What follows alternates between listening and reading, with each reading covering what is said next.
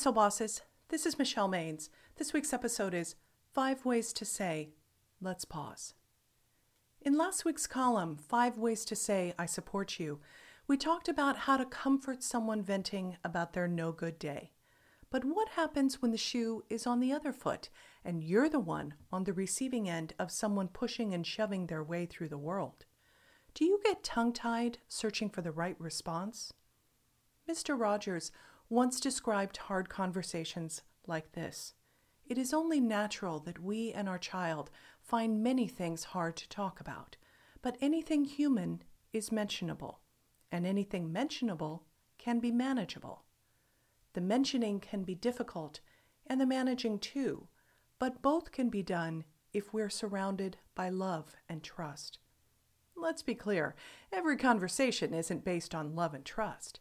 However, that doesn't mean we can't use qualities like being curious and fair to bridge the gap. Let me tell you how my colleague Eliza slowed down her hurricane of a boss. It didn't take long for rumors to start about Eliza's new manager, Caroline. Caroline saw herself as enthusiastic and dedicated, but other people described her as a real life version of the Looney Tunes Tasmanian Devil. That was everyone except Eliza. I couldn't help but ask when we talked, You seem to have found the secret to working with Caroline. Care to share? I joked. Eliza shrugged her shoulders. Caroline is just like my sister and her husband, always popping off about their latest world domination takeover plan. I love them, but I've learned to take their 50,000 foot view of life with a grain of salt. When Caroline does the same thing, I agree with her, but say, that what sounds awesome, but we'll need some hows to get it off the ground. Let's talk. No surprise, plans always shift once we zoom in on the details. In the July series, Communication the Mr. Rogers Way, we're learning how to emulate Fred Rogers' friendly, common sense style to be better communicators. Eliza's solution impressed me because she didn't react out of upset, letting her manager's behavior get the best of her. Instead, she used the soft skill of discernment and made a smart choice to slow down. She mimicked Mr. Rogers' advice that anything human is mentionable and anything mentionable can be manageable. If hitting the pause button has seemed awkward and unmanageable, try these five phrases.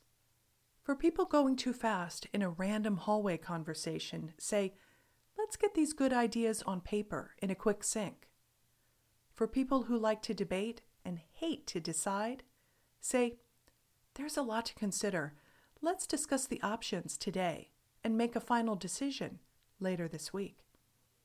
For people who jump from one idea to the next, say, What are the top two or three priorities to accomplish so everything else will fall into place? For people starting to get hostile, say, I'm sure we both want a constructive, positive outcome. Is it best to reconvene?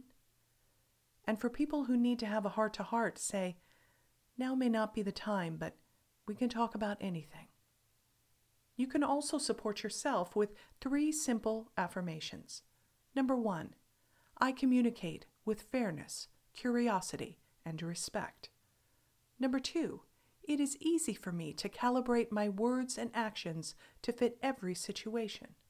And number three, I allow my mind and body to relax. There's no rush.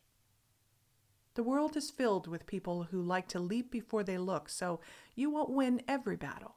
But here's your go to response whenever you feel rushed. That sounds important. Let's talk more. Until next week, stay well.